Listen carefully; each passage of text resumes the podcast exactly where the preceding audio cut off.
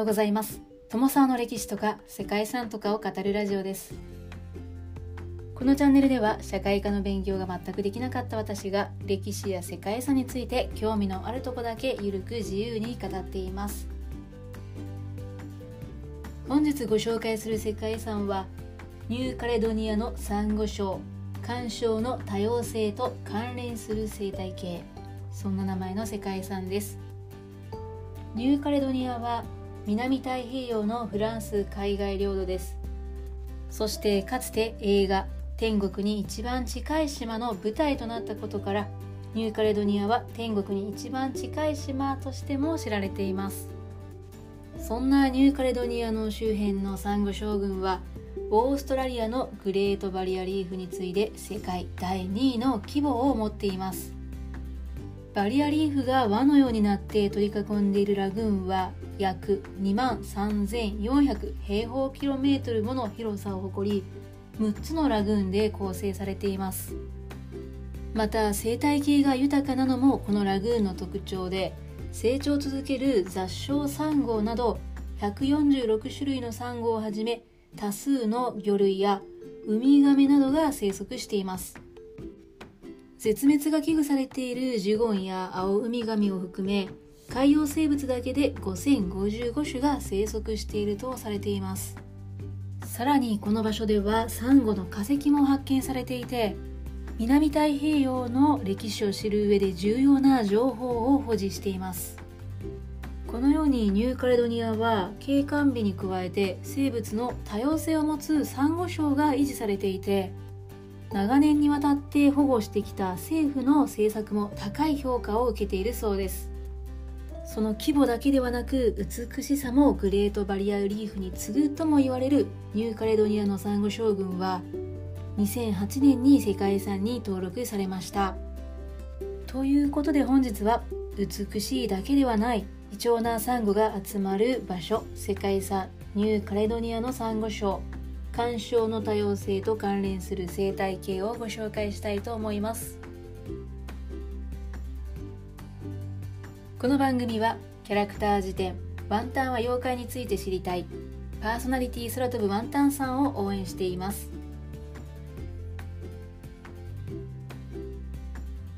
ニューカレドニアはニューカレドニア島及びロイヤルティ諸島からなるフランスの海外領土です。オーストラリアの東方の島で南太平洋のメラネシア地域にあり四国ほどの大きさがあるそうです。比較的新しい時代に火山によって形成された多くの太平洋の島々とは異なりニューカレドニアは古代のゴンドワナ大陸の破片にあたります。約8500万年前にオーストラリアから1回の陸地が分離しの陸地は5500万年前にさらに2つに分かれてそれがニューカレドニアとニュージーランドなんだそうです。つまりニューカレドニアとニュージーランドは兄弟のようなものといったところでしょうか。ニューカレドニアはこういった背景からゴンドワナ起源の珍しい固有の植物や動物も残されています。ニューカレドニアは1774年にジェームズ・クックによって発見されて1853年にフランス領となりました。海上からニューカレドニア本島を発見した際に山の多いスコットランド北部のカレドニアを思わせるという眺めからニューカレドニアと名付けられたそうです。ニューカレドニアは当初は流刑植民地だったんですが19世紀の後半にニッケルが発見されるとその後工業の島となりました。そして現在はリゾート地として人気の観光地となっています。世界三大岩礁地域の一つでもあるニューカレドニアは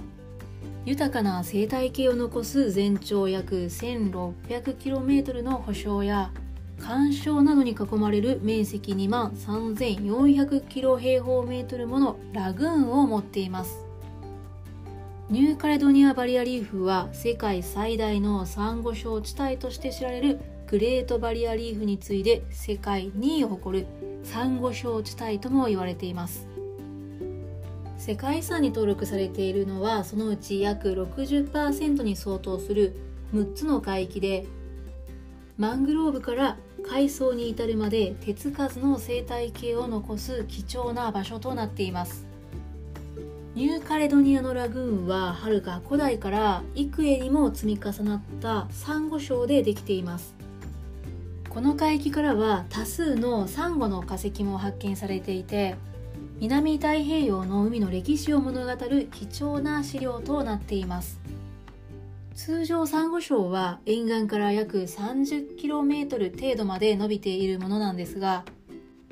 北西部にあるアントルカストリーフに至っては 200km にわたる範囲で伸びているそうです。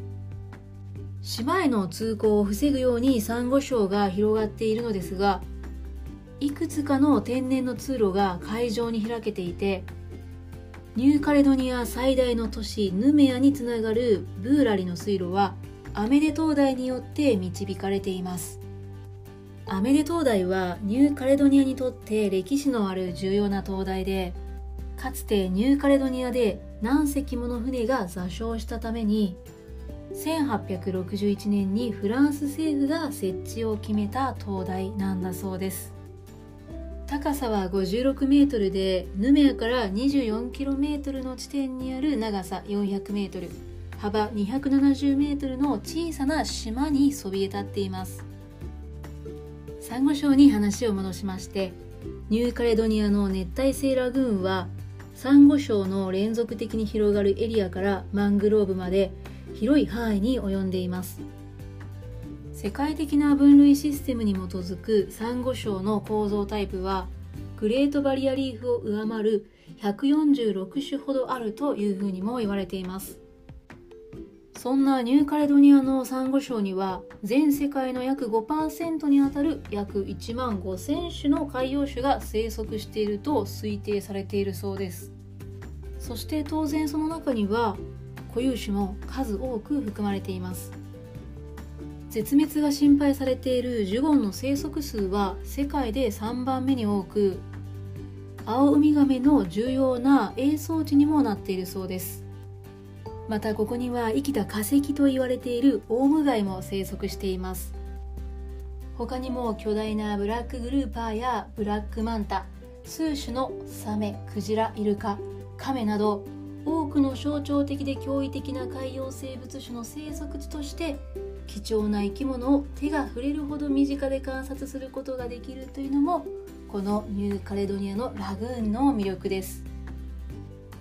2002年にフランス政府はニューカレドニアのリーフやラグーンをユネスコの世界遺産に推薦することを決めました。その際世界遺産に登録された背景には景観美や生物多様性を併せ持つサンゴ礁を長年にわたり保護していたフランス政府の政策というのも高い評価を受けたそうです。手つかずとも言われる大自然の陰には国家の多大な努力があったということのようです。世界遺産に登録されている6つのラグーンのエリアのうち旅行先として人気が高いのはダイビングなどさまざまなアクティビティが楽しめるイルデパン島です。その美しさから南太平洋の宝石箱とも言われていて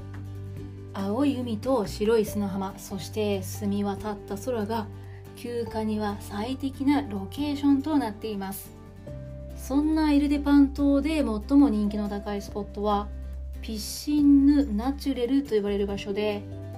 天然のプールと言われる膝の高さくらいの透明な海がどこまでも続くビーチなんだそうです。その美しさは人生で必ず一度は訪れたいというそんな絶景なんだそうですね。見てみたいですね。また映画「天国に一番近い島」の舞台となったのはウベア島でここにも25キロも続く白い砂の絶景ビーチがあって人気の観光スポットとなっています。ウベア島周辺のサンゴ礁も世界遺産に登録されているのですが1月はウミガメの産卵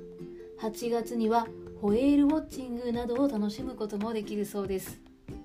また隣のムリ島とウベア島をつなぐムリ橋は島でも一番の景勝地で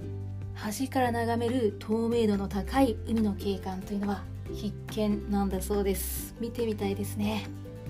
ボートで近隣の無人島に上陸して島を散策するアイランドホッピングなどもおすすめでビーチでのんびりしたい方にもアクティブに動きたい方にもおすすめの島なんだそうです。はいもう写真を見てるだけでも海の美しさに引き込まれてしまいます。最後は思わず観光案内のような解説になってしまいましたがニューカレドニアは現在も成長を続けるサンゴ礁の美しさと太古のサンゴの化石が伝える歴史そして希少な生物が生息するという世界の中でも貴重な場所です。これからも変わることなくこの美しさと生態系が守られるといいですよね。ちなみに私はいつかニューカレドニアの海を目の前にのんびりと昼寝をするというイメージが湧いてきております。ということで本日も最後までご清聴いただきましてありがとうございますそれでは本日も素敵な一日をお過ごしください友沢でした。